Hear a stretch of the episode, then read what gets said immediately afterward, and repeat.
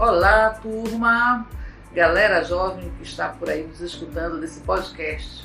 Hoje vamos falar sobre a FECEAP, 10 anos, incentivando a iniciação científica na educação amapá. E conosco nós estamos aqui com o professor Dr. Gilvandro Pantaleão. Bom dia, Gil! Bom dia, Deise! Conte um pouquinho pra gente dessa história de 10 anos da FECEAP. A FECEAP, ela iniciou com um sonho de três professores, né? O professor Dimitri, a professora Elizabeth e eu, que a gente visualizando a ida de alguns alunos para participar de algumas feiras a nível nacional, internacional, como a Febrace, a Mostra Tech. E a gente pensou assim, por que não, nós não desenvolvermos a nossa própria feira de ciência? Então, em 2012, nós começamos a desenhar esse primeiro processo de idealizar a FCAP. E em 2013 veio a professora Simone Freitas também. E aí, em 2013, nós fizemos a nossa primeira feira de ciências com projetos apenas do município do estado do Amapá, alguns municípios visitantes. E em 2014, 2014, a, para nossa surpresa, a FECEAP ela se tornou uma feira internacional quando nos foi proporcionado trazer para a FECEAP o MOCIM, que é o Movimento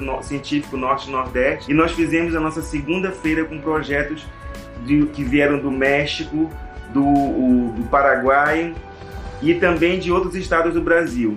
Então, a partir daí, todos os anos a FECEAP ela vem se, se implementando mais com parcerias e oportunizando aos alunos amapaenses a visita a outros estados, a outros países com as credenciais que, que nós conquistamos ao longo desses anos. E também, como nós, nós estamos dentro de um centro de altas habilidades, ao longo dos 10 anos, nós também trouxemos vários autores, pesquisadores da, da área de altas habilidades para tentar desmistificar a temática de superdotação a nível de estado do Amapá. Que show, Ju!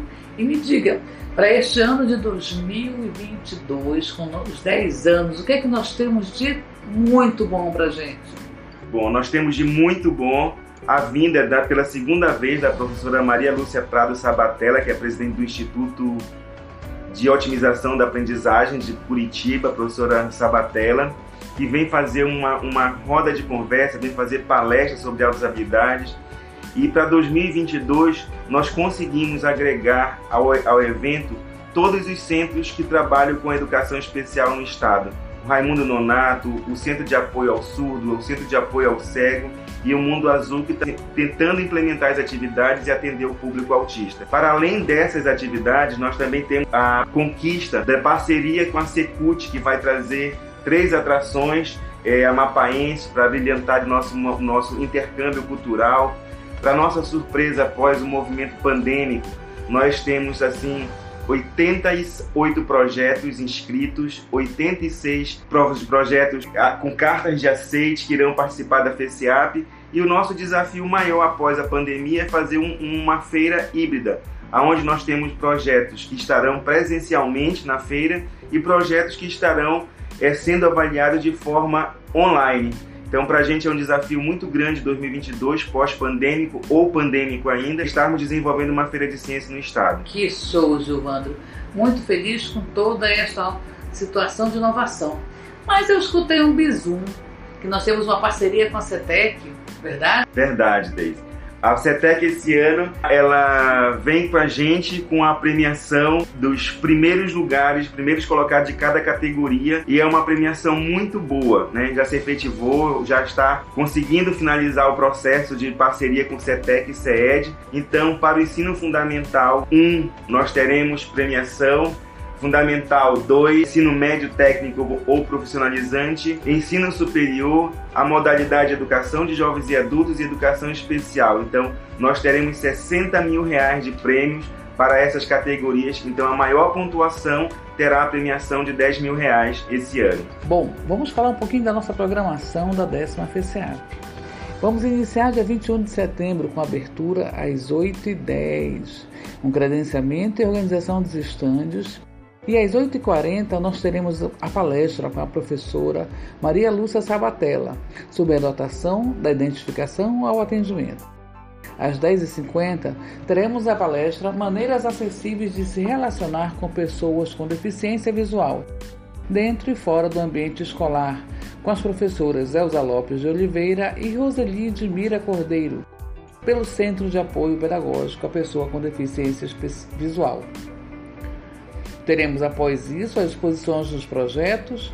As avaliações ocorrerão pelo período da tarde em salas específicas.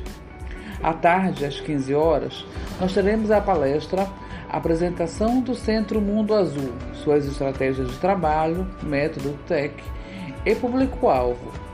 Essa palestra será realizada pelo Mundo Azul. Às 16h30, teremos uma palestra de educação científica com Aline Keber Bruziknak. Isso é para o dia 21, hein? Encerrando, teremos uma participação especial com a apresentação cultural apaense.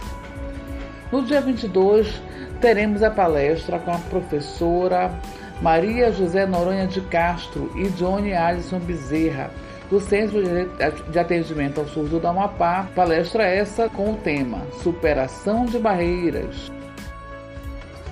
Às 10h20 teremos a palestra Leitura e Mediação com Aline Keber Brusnak.